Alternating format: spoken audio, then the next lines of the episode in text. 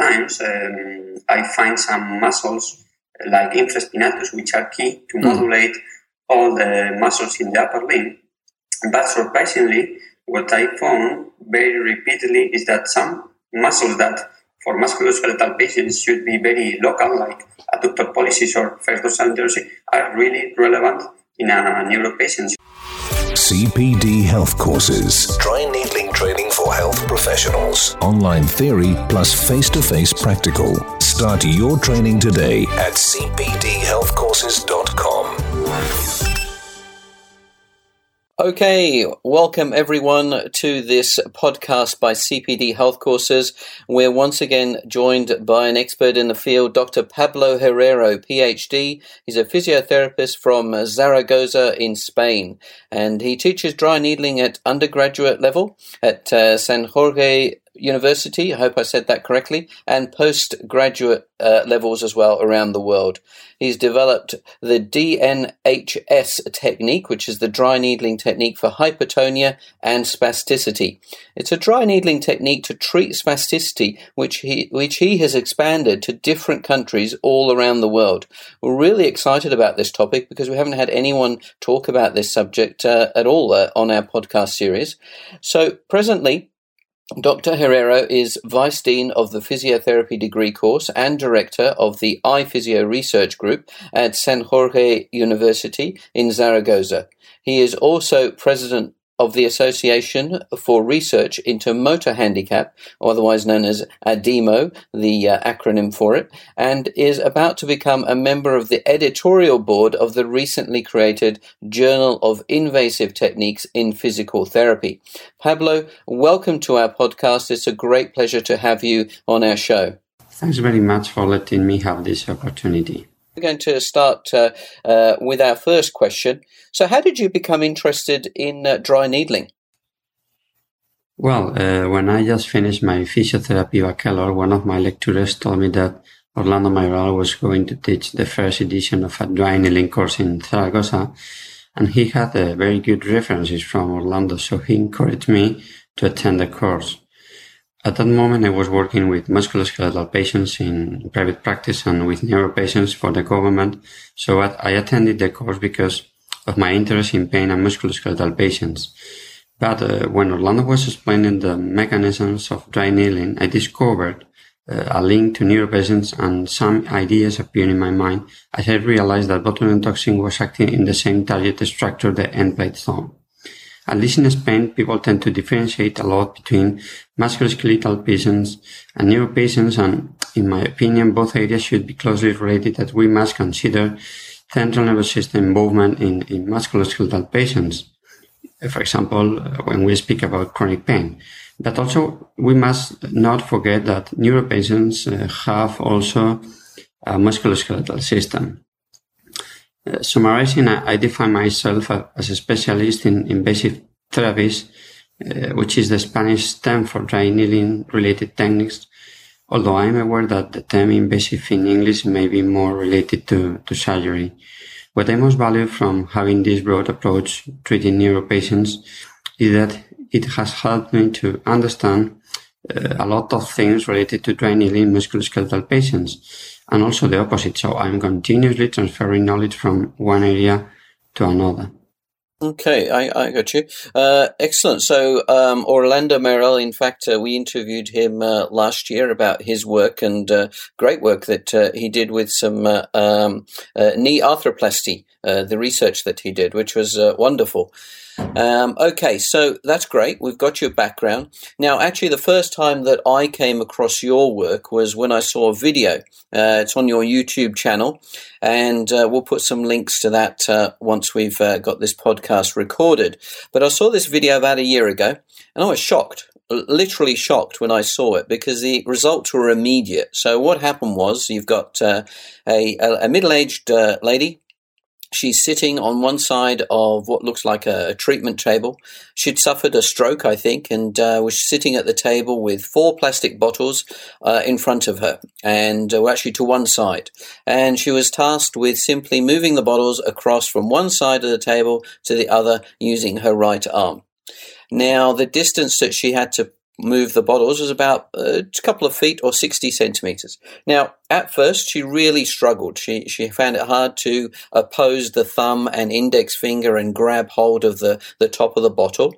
And uh, she found it very hard to let go of the bottle, even uh, after she'd, she'd got hold of it and put it over the other side. She found it hard to let go.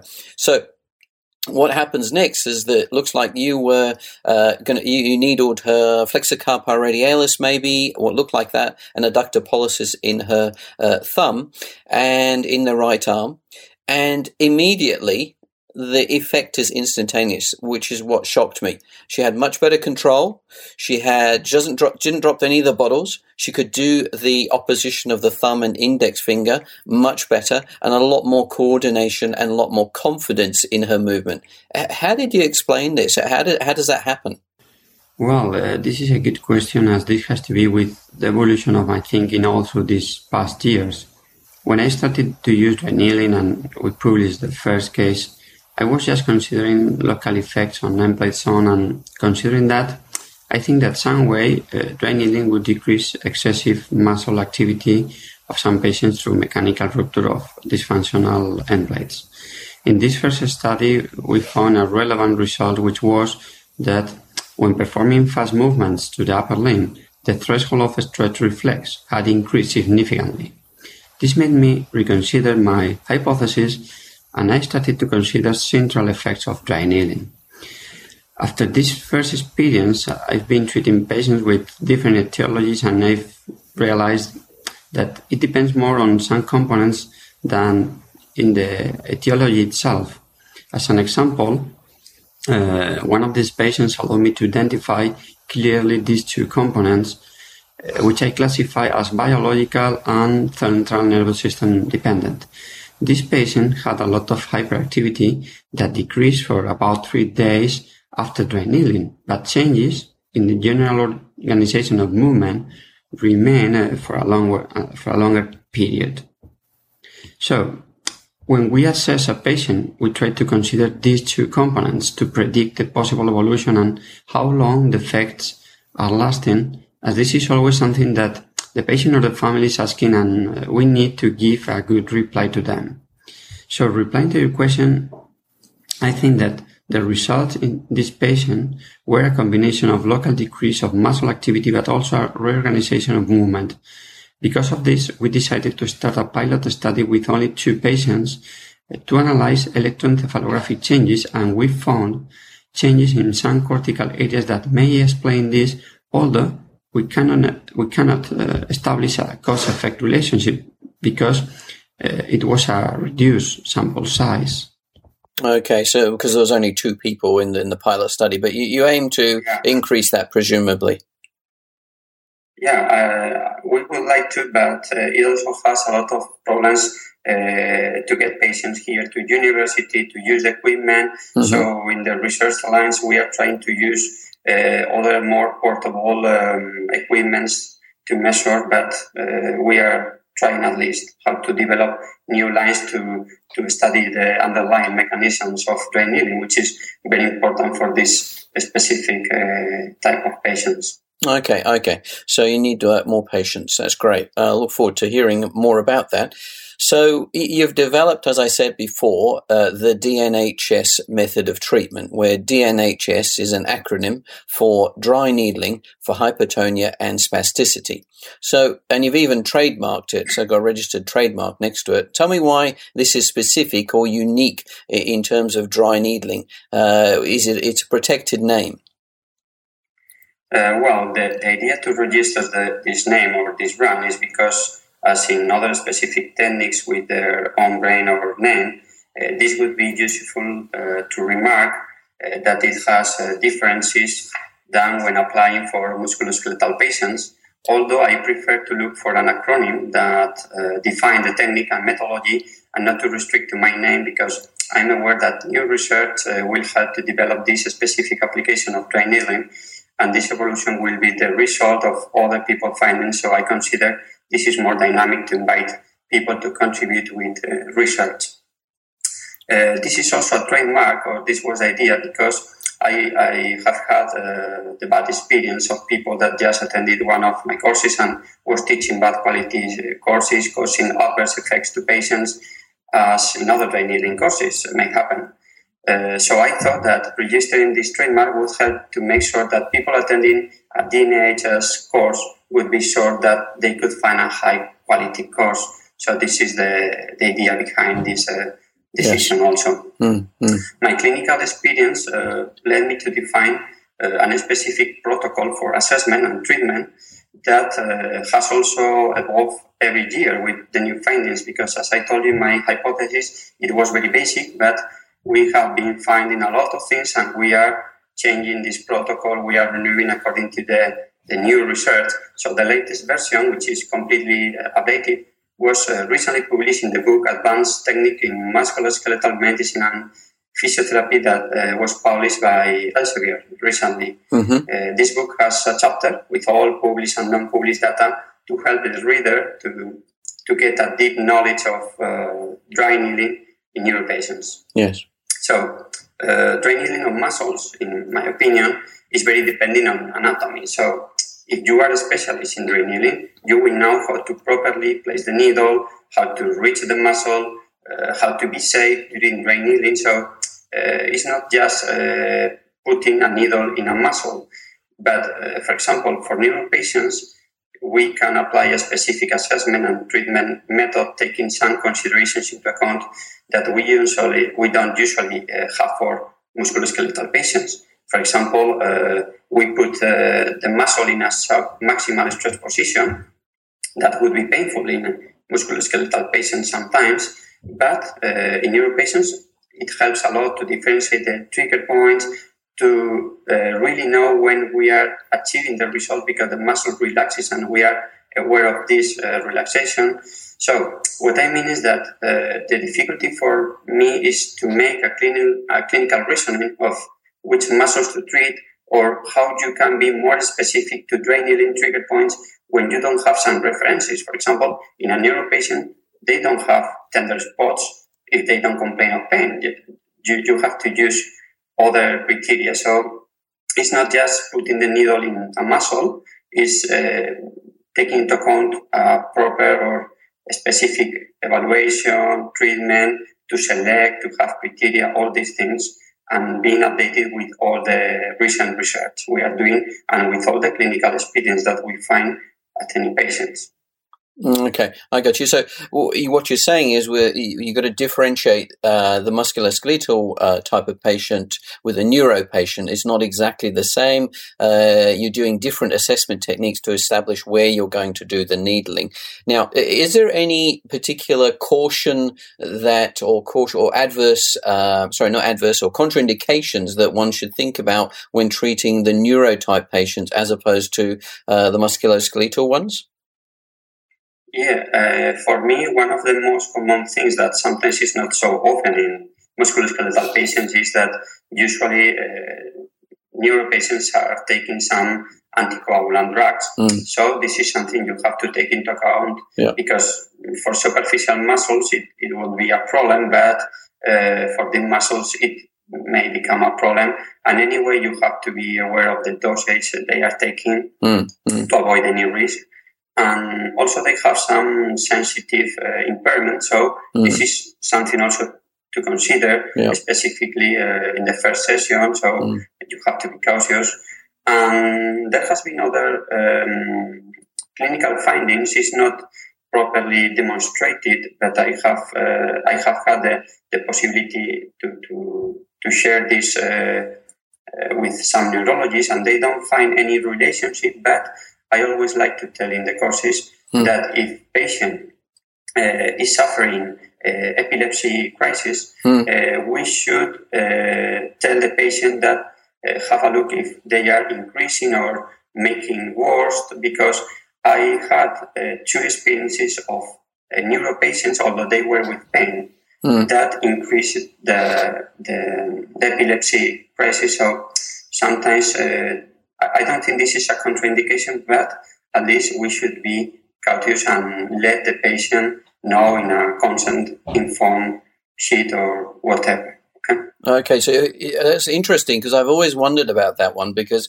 epilepsy is uh, listed as one of the uh, relative contraindications that for dry needling, and um, I've always wondered whether that is because um, if you needled somebody and they have epilepsy uh, and they had an epileptic fit while they had the needles in, that's a problem. Okay, now that probably might not be a problem if they're controlled, they've not had a fit for a long time, and so on.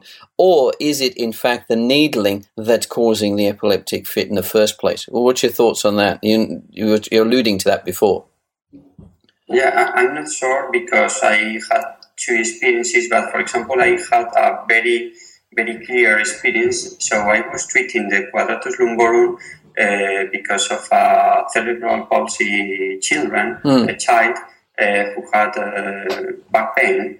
Uh, he was, uh, I think, he was 20 years old, so he was not a child; he was mm. an adult. Mm. But uh, when I was doing that, just when I inserted the, the needle into the trigger point, mm. the patient told me, okay, I have felt my pain, this is familiar, mm. but uh, he also told me that he was feeling that in two, three, four seconds, he was uh, feeling like uh, he's having a epilepsy crisis, mm. but not this big epilepsy crisis. This was just mm. uh, a very small epilepsy. So right. I was doing this uh, intervention again and again because this was something very controlled for the patient. Mm. But uh, after some sessions, he told me that the, the amount of crises were increasing and he has a very high medication. So hmm. we, we left uh, doing dry needling. Yeah. So yeah, maybe. the only very clear case that was yeah. related because after three, four seconds, the, the patient felt this crisis. So, yeah. yeah okay. But in terms yeah. of them, I haven't found them. Okay, okay, that's interesting. Okay, so back to um, DNHS. What sort of patients are um, going to be helped by these techniques? Well, uh, my experience all this time as a clinician, uh, as a researcher, is that results don't depend mostly on the etiology. So it depends more on the patient's characteristic. So a good assessment may help to predict uh, which patient may benefit more. I think that this technique is very good when we assess a patient and we find that the resistance to passive stretching that we could define as hypertonia is mostly from a central or neural, uh, neural origin. I mean that from a clinical point of view, uh, tests are positive when we increase the, the, stretch velocity. This is usually related to the achievement uh, of good results with dry needling, as dry needling will provoke a considerable decrease of this muscle hyperactivity, and also, which is very important, a stretch reflex modulation via uh, increasing the threshold. This is my hypothesis because I, I, haven't demonstrated this, but this is how I think it's working. Okay. Another important characteristic, which needs also further research, is regarding the central organization of movement.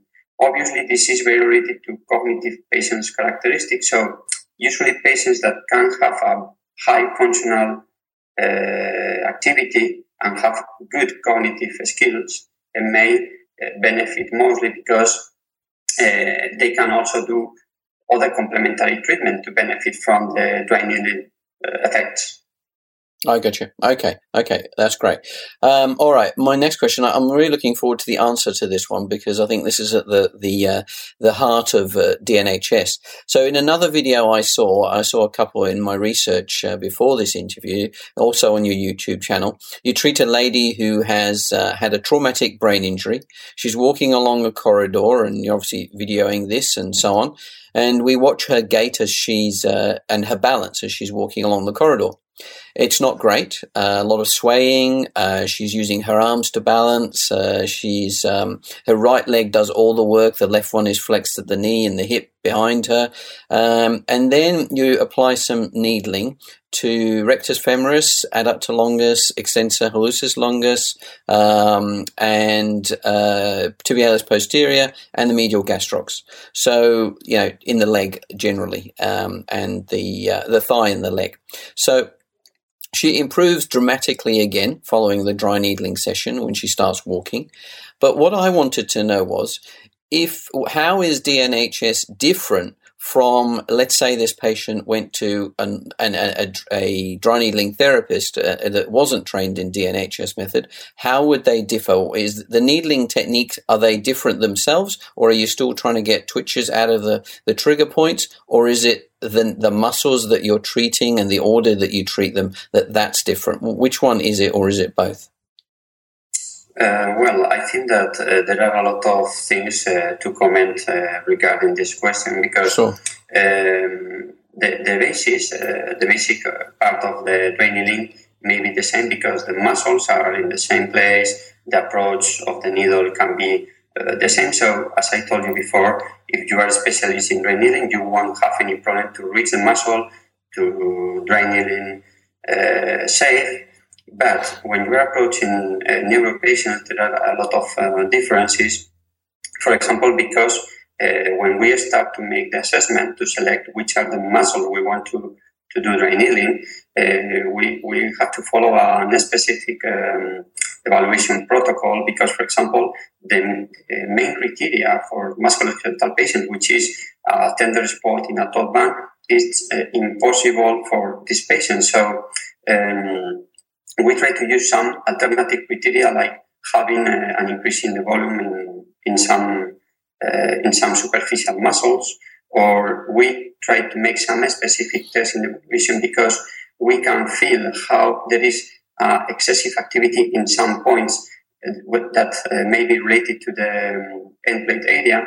So, uh, if we start with a good evaluation, it would be easier to find where I should put uh, the needle exactly because what we have realized uh, comparing with the botulinum toxin injections is that a physical therapist uh, needs to be very specific because if you are just a bit apart from the specific area, you are not going to have uh, responses. But as you were also saying, we are trying to look for local twitch responses as this uh, is a good clinical indicator of uh, clinical effectiveness.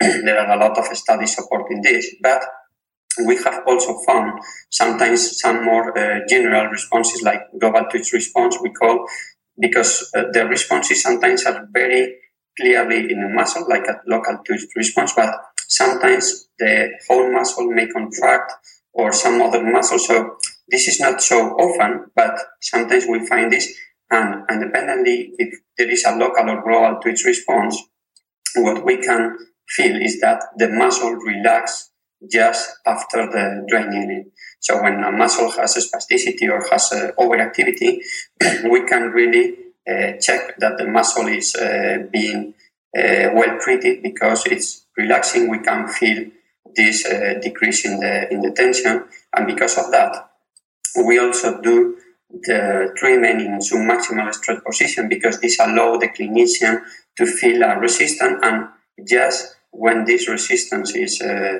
decreasing.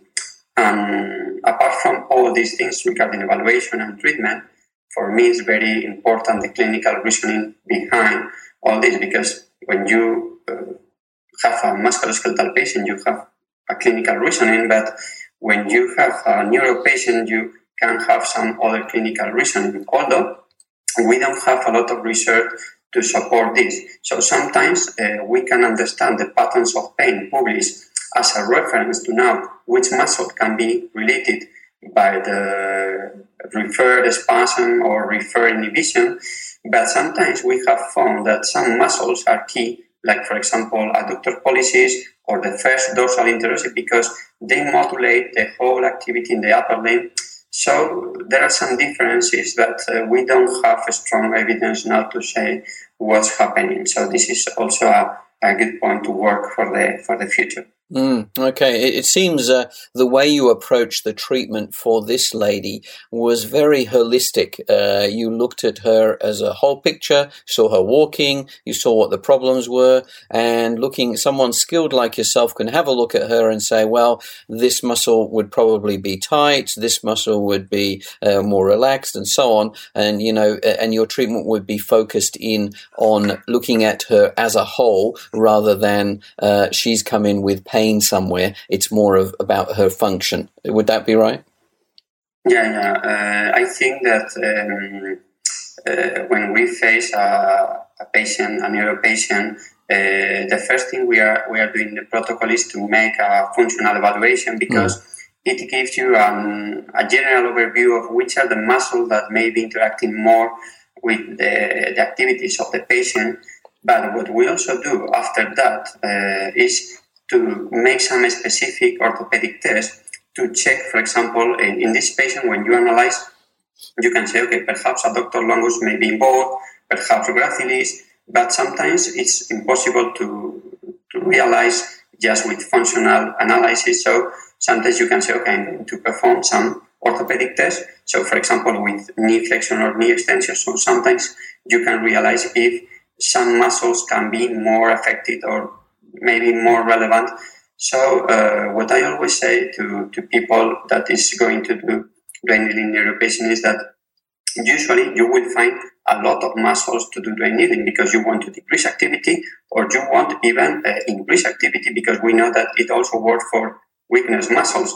But uh, it will depend on uh, the, the patient's tolerance because if you realize that the patient is only going to tolerate one, two, three insertions or mm-hmm. three muscles, you have to clearly set a priority of the muscles to be treated. So the most relevant mm. to the less relevant. Yeah. But other times, uh, people uh, tolerate, tolerate uh, a lot.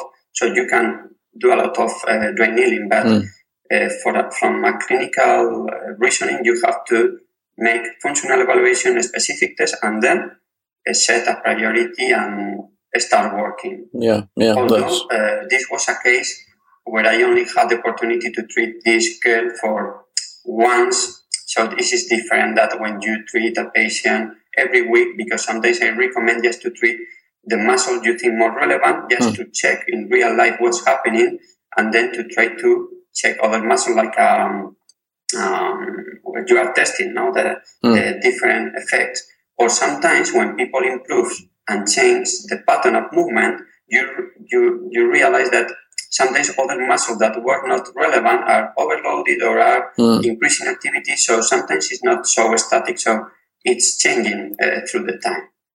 Well, this is a really interesting uh, conversation, Pablo. Every time uh, I listen to your answers, I think of more questions that I hadn't thought of before. So we could go on for hours, but we won't. Um, but uh, I just go back to one thing I, I note. I uh, remember when you just answered that question. So what you're saying is we, we've got to look for the key muscle that perhaps is involved, rather than, of course, there could be many muscles, as you say. And the and the advantage of doing that, if I'm right, is that you can treat that key muscle or two muscles, and then you see whether there have been any changes. The problem with treating multiple muscles, 10 or more, is that you don't know which one of those was the key. Yeah. So it depends on, for example, in my experience, sometimes when I attend a course and the patient wants to be treated and to have the biggest effect, so sometimes if they tolerate, uh, I treat a lot of muscles according to my priorities. But in the clinical setting, if I'm going to visit them uh, for different weeks, I try to obtain this information because this is very relevant. Mm. And sometimes um, I find some muscles like infraspinatus, which are key to mm. modulate all the muscles in the upper limb. But surprisingly, what I found very repeatedly is that some muscles that for musculoskeletal patients should be very local, like adductor pollicis or first dorsal are really relevant in a neuro patient. So mm. this is also a challenging uh, question for researchers because sometimes we find things are like in musculoskeletal, but sometimes not. So yeah. I think this is a good work to do there. Great, well, which is obviously why you're interested in this subject, uh, the, the, differences in there. So, I mean, this uh, population that you're able to help uh, is a lot of people. Many people suffer brain and spinal cord injury around the world. And according to uh, the journal Injury Prevention, the incidence of uh, uh, total br- um, brain injury is 200 per 100,000 people, or point, uh, sorry, traumatic brain injury, I should say, is about 0.2% or 200 per 100,000 people. So that's quite a lot of people if you look around the world. So uh, it's a serious health problem for governments and um, healthcare policymakers. one of the main problems for patients uh, might well be the spasticity as a result of their brain injury. So, which of course is in the title uh, of uh, DNHS. Tell us about spasticity, because spasticity has an important relationship to what you uh, describe and you've mentioned in your um, in your research as RTPM or resistance to passive movement. What is that? Well, uh, this is really a, a, difficult question to reply. Uh, I thought it was easier until I started my PhD under supervision of uh, Professor Dr. Anand Pandian at Keele University, because uh, he made me think a lot of about uh, this, and I was surprised to discover the difficulty to, to define this phenomenon. When I refer to spasticity, I usually try to summarize as the central component of hypertonia, but it is not really like this as there are other factors contributing to it.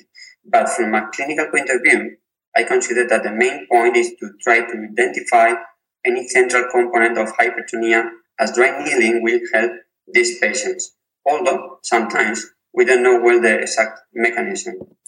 One of our collaborators is, uh, is doing uh, a research with, with members of my research group in spastic rats at Anahuac University in Mexico, and I hope this helps to solve some of our doubts uh, regarding these effects of needling in, in, spasticity. And we also are developing here some, some research with Dr. Thomas Soriano at Toledo uh, Physiotherapy Research Group.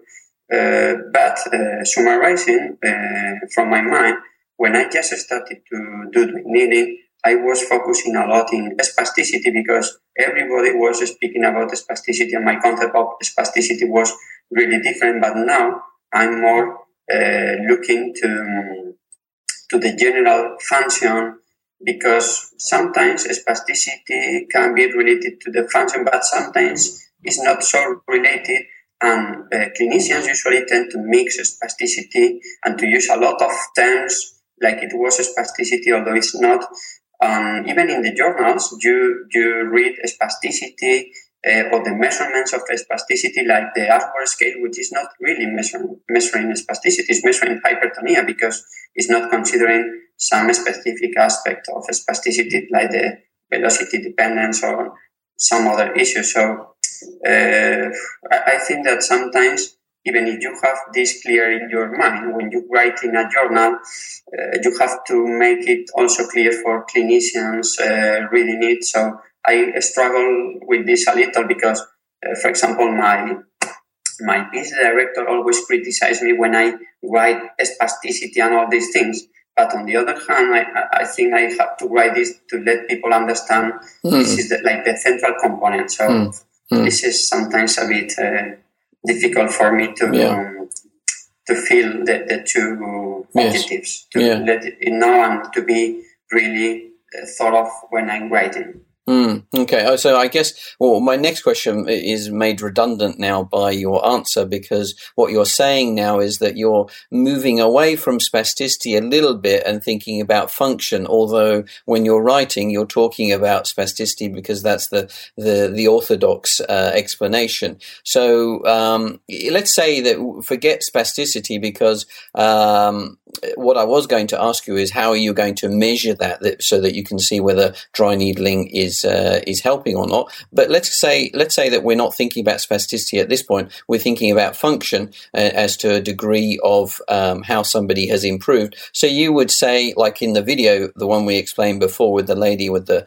with the four bottles, you would say that her function of um, maybe thumb and index finger opposition has improved, or how, what's the the uh, measurement tool that you're going to use for function? Yeah, uh, I, I, I, want to differentiate between the, the real life or the, the way of uh, like a clinician can evaluate mm. and when you have to publish things. Because, for example, when you treat patients, you can record a video, you can see that the movement is better, the quality of the movement is better. The patient also can describe that uh, she feels better, she feels more comfortable, she feels more stable. But sometimes when you move to a gait lab and you want to measure, sometimes it's very difficult to address all these um, changes and specifically when they have to be with uh, the quality of movement. So sometimes we are using some um, scales like Fugl-Meyer for upper limb, for example, or some other clinical scales, but um, they also have some restrictions from my point of view. But this is the only way we have to, to, to measure the function. So we are doing or we are using these scales.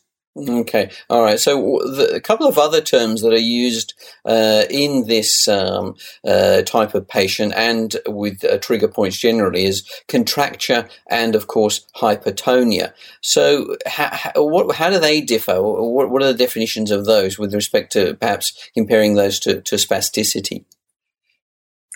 Well, uh, hypertonia for me is a, a, more general term than mm. spasticity, including it because uh, hypertonia can be defined clinically as resistant to passive stretching, but uh, this resistance may come from a peripheral or biomechanical origin, uh, or sometimes it can be uh, central or neural.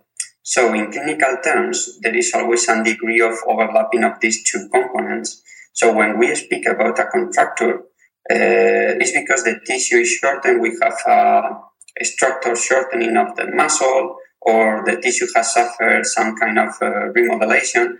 So uh, if we apply dry needling, we won't have uh, effect, mm-hmm. Uh, except if there could be some neural component overlapping. Mm-hmm. But uh, if there is a big contracture, we won't find good clinical results. Mm-hmm. So this is also a good uh, thing because I'm used to to use this technical word of contracture because in Spanish, it means like trigger point, but when you move to English, contracture is like a shortened muscle. So mm, yeah. sometimes when when you want to write in English, eh, it can be a problem. Also, it mm. happens with uh, with invasive because invasive we think here is like just putting a needle, but mm. sometimes invasive could mean I think more surgical yes, procedures. Yes. I don't, I'm yeah. not very sure, but this is also different from mm. Spanish. Yeah. But uh, we can we can say that uh, when we find a high biomechanical component of hypertonia is because we have a contracture and contracture is going to need uh, other type of physical therapy treatment mainly based on serial casting or orthosis or this kind of or even surgery mm. but uh, despite of this we must consider that dry needling for these patients uh, as we have had many cases uh, if we treat and they have some central component of hypertonia, even with a slight decrease of this muscle activity, we can uh, help the patient very much because, for example, I have had a lot of patients with a lot of contractures, but just decreasing the central component, they can be uh, more relaxed, they can wear the orthosis. So this is something important to consider for people giving the treatment to these patients. Yeah, well, absolutely, and uh, I think that um, the, the, explanation that you made there with invasive and contracture is spot on. That's what I would think of as contracture, that you're looking at a whole muscle. But then again, sometimes that's referred to as a, with a trigger point. That's a, the explanation for a trigger point. Um, so let's have a look at what is available at the moment. Let's say we didn't do dry needling, but what is the medical treatment now for someone with um, uh, a traumatic brain injury um, and or a stroke or something like that, where there's been uh, some medical treatment? What would that be, and is it is it uh, pharmaceutical? What's what are the side effects for that? Because there must be um, uh, a, a lot of patients who have only that option at this point. Yeah, um, well, I'm not a medical doctor, but uh, the main treatments uh, that uh, these patients are receiving or the, the, research we have up to date are related with the infiltration of botulinum toxin, but uh, also with uh, some oral antispastic drugs or even baclofen. Mm-hmm. Okay, so there's a lot of uh, medication there, and uh, yeah, uh, Botox, of course.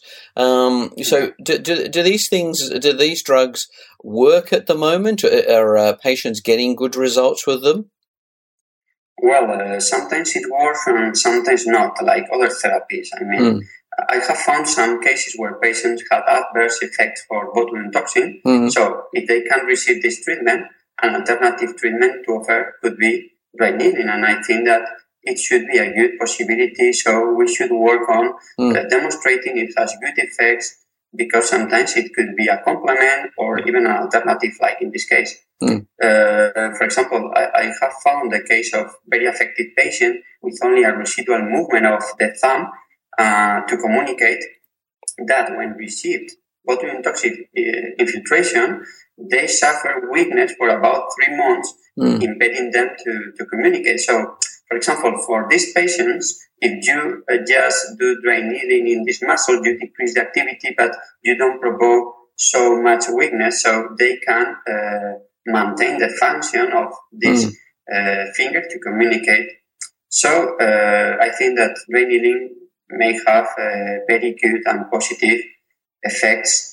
Um, and I think uh, that botulinum toxin sometimes works very good, although it also depends on being properly indicated and injected with precision, because sometimes uh, in the clinical setting we, we realize that it's not uh, properly indicated or is not uh, injected with a lot of um, precision. Mm. So, um, from my point of view, needling can be very helpful for these patients, sometimes isolatedly, but uh, some other times uh, they can combine because um, I think it's important to have open minds and consider that patients would benefit of other treatment options. And this is showing very good clinical results. So if it's properly indicated and applied, mm, it can, it can help the patient. So, for example, uh, I would like to give you some other uh, cases or some examples uh, that um, may uh, substitute botulinum toxin or even be combined. Mm. Because I think that people listening to the interview will understand my thoughts better.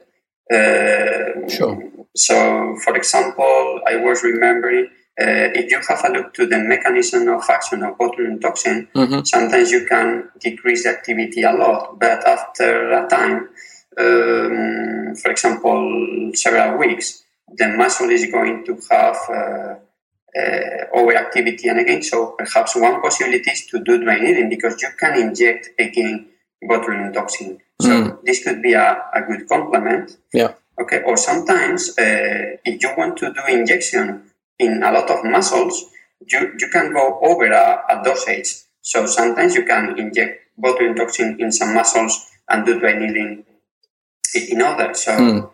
uh, I think that there are a lot of possibilities and they should be available for, for the patient. Yeah. So I understand that there is a lot of research on botulinum toxin effectiveness and this looks like the unique option for all these patients. But when you analyze uh, this evidence, it's mainly related to the decrease of hypertonia measured with the Ashworth scale or so. So it's not so strong evidence from a clinical point of view. So we are starting a next year. We are starting a thesis about a comparison of this botulinum toxin infiltration and needling.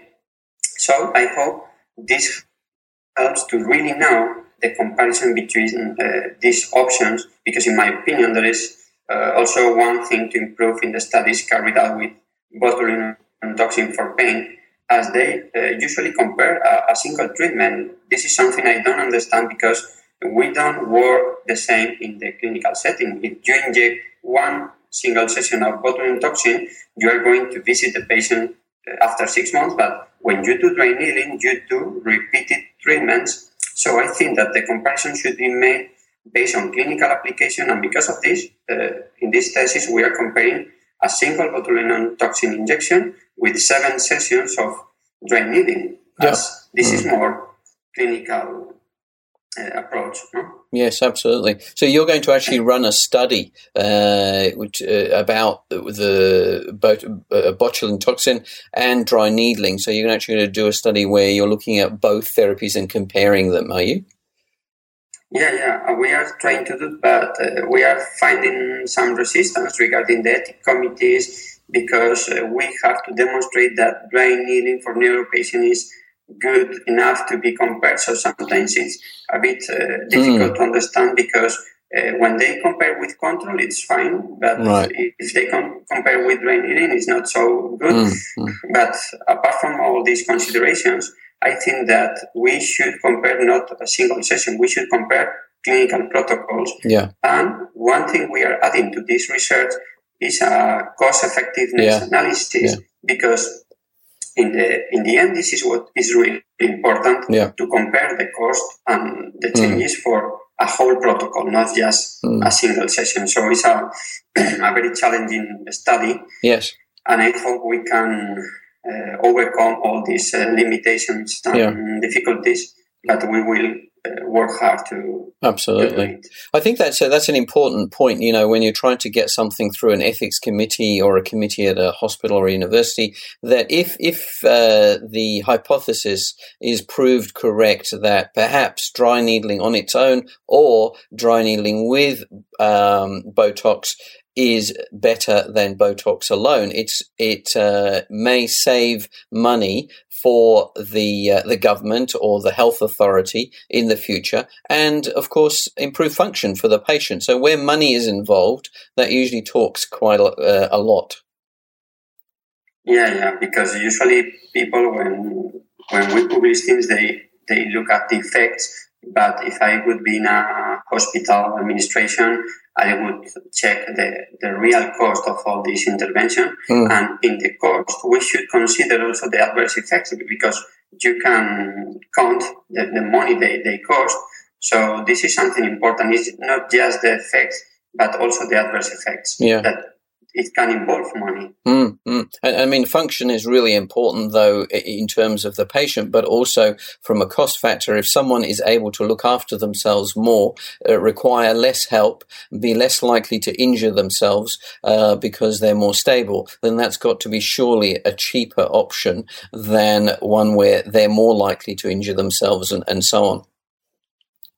Yeah, yeah, I agree with that. And there is also a, a matter of having the possibility to offer other treatments. Sometimes when you receive a treatment, they, they let you choose between mm. two. Yeah. So sometimes it will be a good option because of your beliefs or your mm. fears or whatever. Yeah. So yeah. I think that if we can work to offer new treatments, it yes. will always uh, be good. Okay, just on a, on a side note, uh, I imagine I, have worked with a, a, few patients with uh, brain injuries, a quadriplegic uh, patient I treated, uh, uh, well, I still treat him actually, and, and they're so grateful, I find, that they are really grateful for whatever you can do for them. They're a real pleasure to treat. Is that your experience too?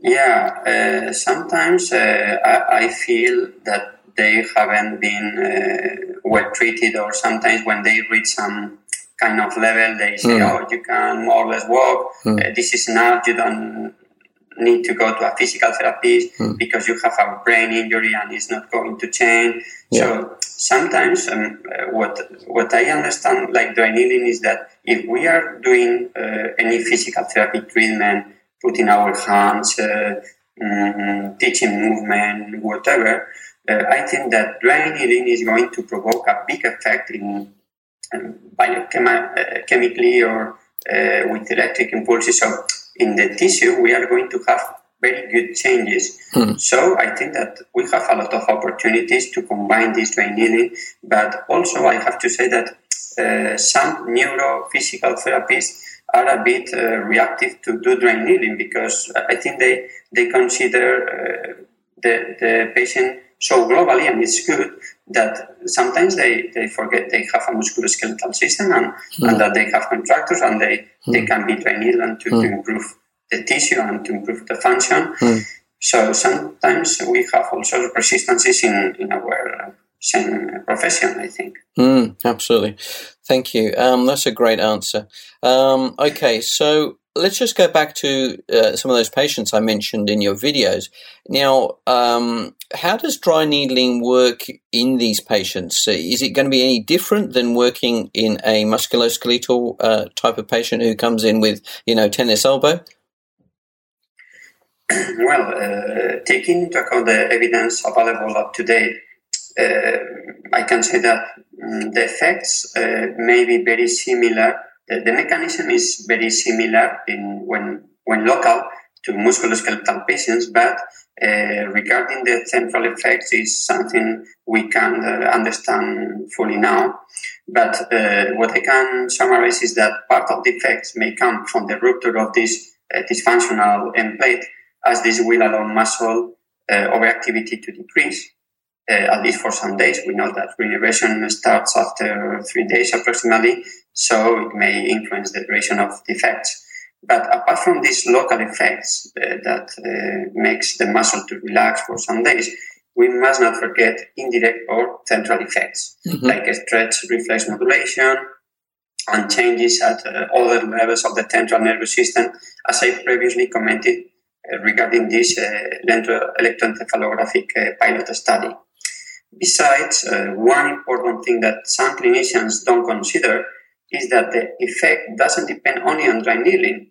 I understand dry needling as a therapeutic window because the immediate effect is so great that uh, this may help the clinician to work intensively with the patient the next day and also letting the patient has other experiences of movement as some restrictions are disappearing temporarily. So this is a really good opportunity for the patient and for the therapist to work uh, because they have like a like a time to to experience some other possibilities. Mm, yeah, that's great. I, I, use that a lot uh, when I'm teaching the phrase a window of opportunity. So, what you're providing that patient is a small window to uh, from, uh, uh from after treating them to uh, work on more globally, uh, work um, so that muscles that were related to where you've needled can work better, so that um, pain may be reduced and therefore they can become stronger or more balanced and so on. It's a really um, important uh, factor to appreciate when you're doing needling. It's not just about the needling of those muscles. Mm-hmm. Now, yes, I, I agree you agree with that, yeah. Um, okay, so let's uh, ask you this question. How does a person who has spasticity develop trigger points in their muscles? Now we're aware that you know your musculoskeletal uh, type of patient how, we know how they get uh, trigger points in their muscles but is it different for, for someone with um, a, um, a, a, brain injury or, or not? Well, I think that uh, they develop in the same way that musculoskeletal patients, as the the, the trigger point is, is the same. And I usually receive uh, some questions about the prevalence of trigger points in neuro patients because people usually in the courses says, "Oh, uh, do, do, do, we find a lot of trigger points in neuro patients? How often we are going to find them?" Mm. So I think I'm going to put some examples to let people listen in the, the interview mm. to, to think about this because we don't have data, but I would like to put some ideas to let people think. Sure. So, uh, firstly, for example, we know that when doing repeated movement, uh, this is a factor that provokes trigger points. So, neuro patients, if you think they are always doing the same movements, as they are forced to move into a limited range of, mm. of pattern of movement. So, we can consider this as repetitive uh, contraction leading to trigger point development. So if we think that somebody who is doing a repeated movement is going to develop trigger points, we can think that in a neuro patient is going to be uh, increase this factor. Yeah. So, for example, uh, another another one could be that we know that the possibility to develop trigger point uh, also increases when the muscles are contracting in a shortened position. So this also happens much more in neuro patients or because they are contracting in, in a very shortened position. So this is also uh, this is also increasing the, the risk to, to develop trigger points. Uh, we also know that trigger points develop if any muscle imbalances exist, mm-hmm. and we can find huge imbalances and coactivation of muscles in neuro patients. So this is another thing to consider. Uh, or, for example, when we speak about other causes like compression of trigger point, that we, we can find that this is also more prevalent in neuro patients because if we think of a patient sitting for long periods in a chair without changing the position or loading more the unaffected size, uh, we are going to develop more trigger point, and not only in the affected side, but also in the non-affected one. So even if we consider the central causes, so when we speak about the stress may develop or may help to activate or to perpetuate trigger points.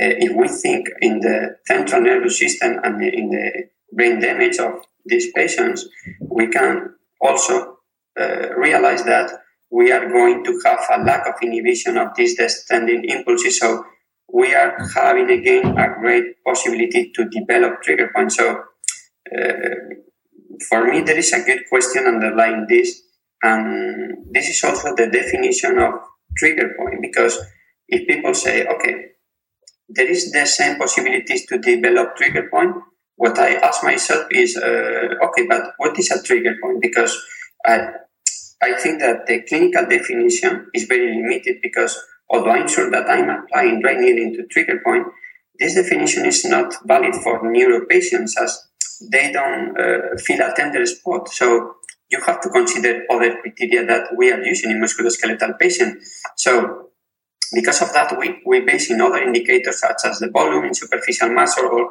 as I previously told you about the local twitch response. Mm-hmm. So uh, I think that, uh, and I know that this has been a very controversial yes. issue the, the last time with some publications criticizing trigger point existence mm. and all these things. So yeah. I really, I'm really sure that trigger points exist. I'm really convinced of the effects, but we also have to make also some criticism and to do further research because if this is an objective phenomenon, it shouldn't be defined only or being only valid regarding musculoskeletal patients. Mm. We should define it better to be valid for any type of patient. So this is something we should uh, address in, in, the future because we need to have a definition valid for any kind of patient. This yeah. is my my point. No, no, that's a good point that you make because there is a distinction, is what you're saying, between the musculoskeletal patient and uh, someone with a traumatic brain injury, for example, uh, because they're not going to complain of pain in their arm or leg or something. It's more about their, their function and so on, um, which is a good point. So I think that the, the definition of trigger points uh, will evolve like everything else in dry needling. It's an emerging field. Uh, but yeah, going back to whether they exist or not, um, as I mentioned to you before this interview, I was talking to Dr. Salit Jaffrey last week, a, researcher from George Mason University, and he um, uh, says that uh, he, is convinced that, that trigger points do exist. I don't think that there's any doubt in his mind about that, and came up with many of the, the reasons or the etiologies that you've mentioned uh, as possible causes of trigger points in a patient uh, with a traumatic brain injury. So so um, I think we're on the right track. We just got to evolve and, uh, with time, keep open minds and continue to uh, do more research. Uh, as the the, the the phrase is often said, more research needs to be done. Yes, I, I read uh, his paper, and I also had the opportunity uh, to attend a conference organized by MyoPain seminars uh, mm. with mm. Jan Dommerholt, and it was really interesting. Everything he was explaining because I think he's uh, going deep into the real uh, mechanisms of trigger points, and this is the, the work we have to do mm. if we really want to say objectively what is a trigger point. We want to measure. So I think he's really doing a good job, and, mm. and I really love uh, to hear his presentation and to read the the paper. Uh, although when I read it, I, mm-hmm. I have to to say that some parts are really complicated. Yes. I struggle with so yeah. biochemicals. So I, I, read again and again. Yeah. Yeah. Sometimes it's very difficult to get to this uh, depth of knowledge as yes. this uh, this man has. So yeah. But, but but this is a good work to have people like him working on this. Absolutely. You made me feel better, uh, Pablo, because uh, every time I, I did a lot of research for that interview that I did with him uh, last week, and I had to have a lie down and rest after every yeah. paragraph. Uh, and then I had to be very clear about my questions to him. But he's a very smart man. Uh, he's uh, His CV is 52 pages long, so that gives you an impression of the man's yeah. intellect. But anyway, he's a lovely chap, really down to earth and uh, very, very um, uh, knowledgeable about this uh, subject. Uh, so uh, let's go on um, to another question. Um, so, w- w- how long can the responses last? So, we saw the two videos, or spoke about the, the two videos with the two ladies with the milk bottle and the gait and the walking in the corridor. Do you see uh, responses that can last for long periods of time, or do you do you treat these patients in the same way that you would treat a musculoskeletal patient? Say, well, I need to see you next week, and or, or you know five times for five weeks or or whatever. How long do you see the changes lasting for? Well, this is a very good question because it depends on any patient, really. So, the effects, uh, in my mind, will depend on biological and central effects, as I previously introduced. So, I think that some example also will help now. Sometimes, for example, we find a patient that is not going to collaborate because of cognitive limitation, and this patient will depend more on this biological effects because the patient cannot do any any activity, any cognitive activity, active activity. So uh, what I mean is that if he has a high activity coming from upper levels of the central nervous system, the effects will last about three days or a bit more because reinnervation occurs and active therapy is not possible for the patient. So we can say that the patient is going to be very dependent on the biological effects. So perhaps this patient is a patient that we can treat once weekly, more or less, to respect the reparation of uh, the end plate areas. But, uh, however, effects may last longer or help other treatment. For example, if it's combined, combined with other treatment like orthosis, it may help or it may last more. So again, we shouldn't consider needling isolatedly in this patient.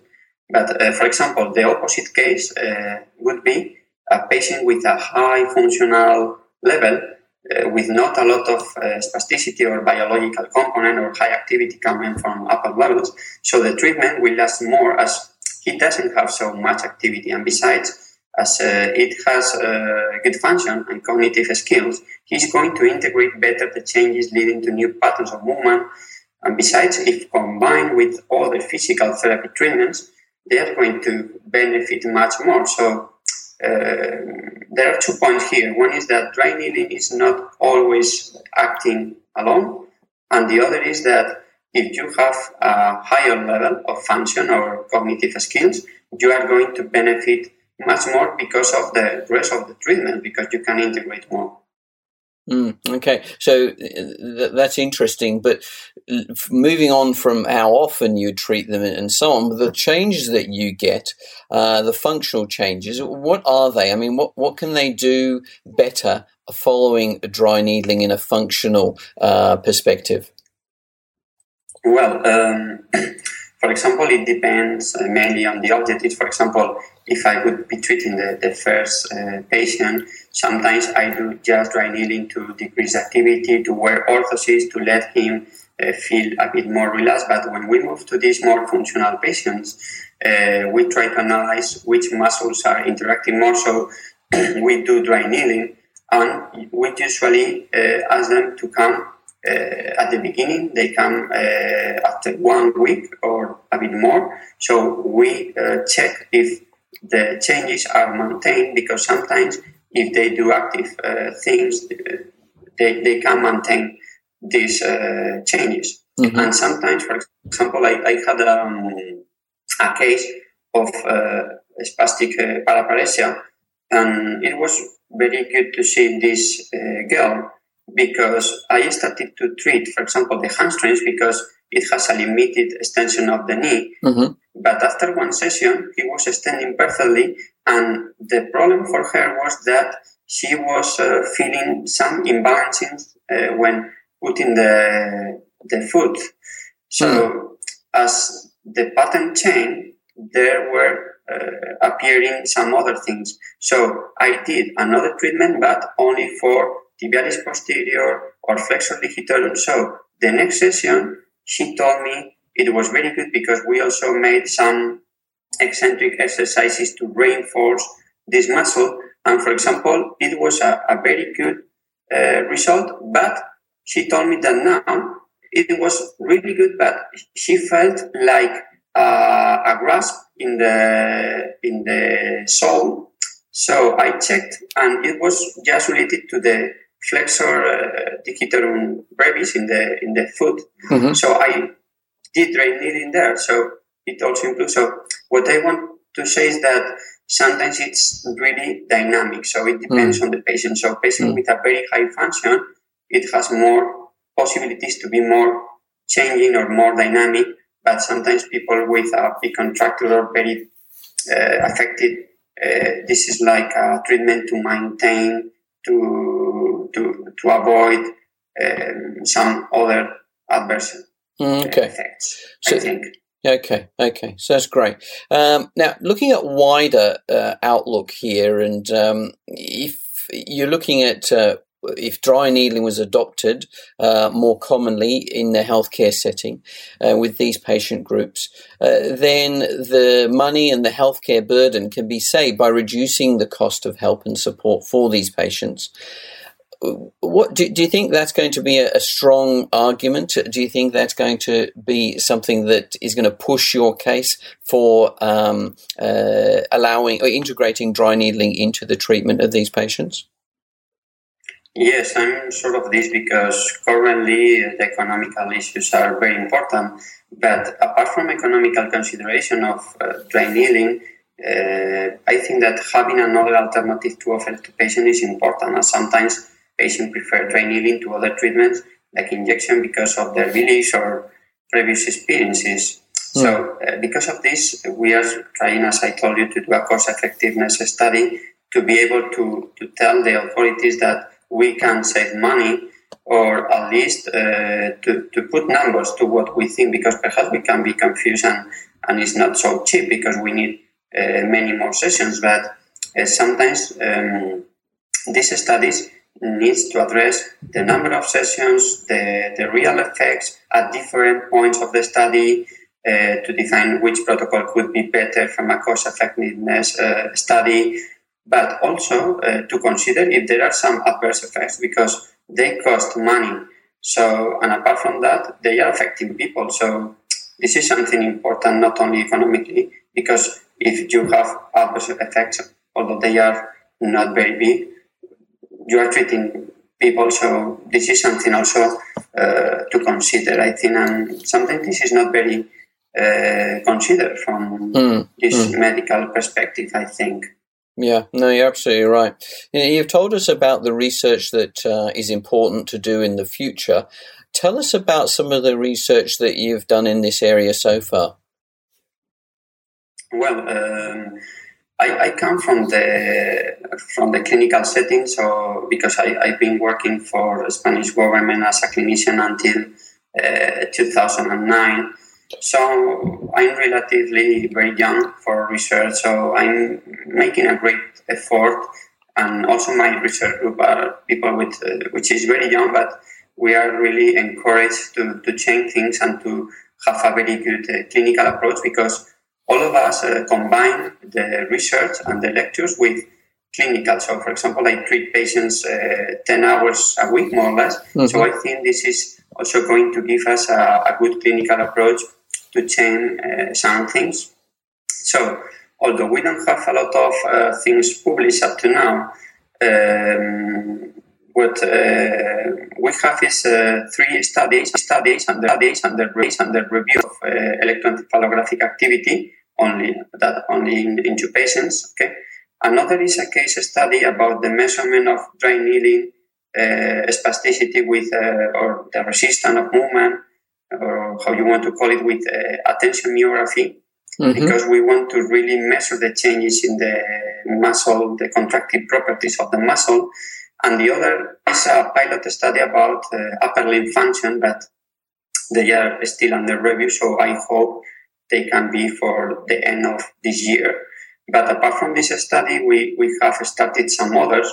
So, for example, as I told you, we are doing a study of dry needling in rats with spasticity in yes. Mexico mm-hmm. because we want to, to know if rats behave in different way if they are with a normal uh, central nervous system or with spasticity because perhaps this uh, allow us to infer some conclusion for, for patients or we are also doing the we are also measuring neurophysiological variables like stretch reflex to try to understand which are the underlying mechanisms for, of dry needling in neuro patients.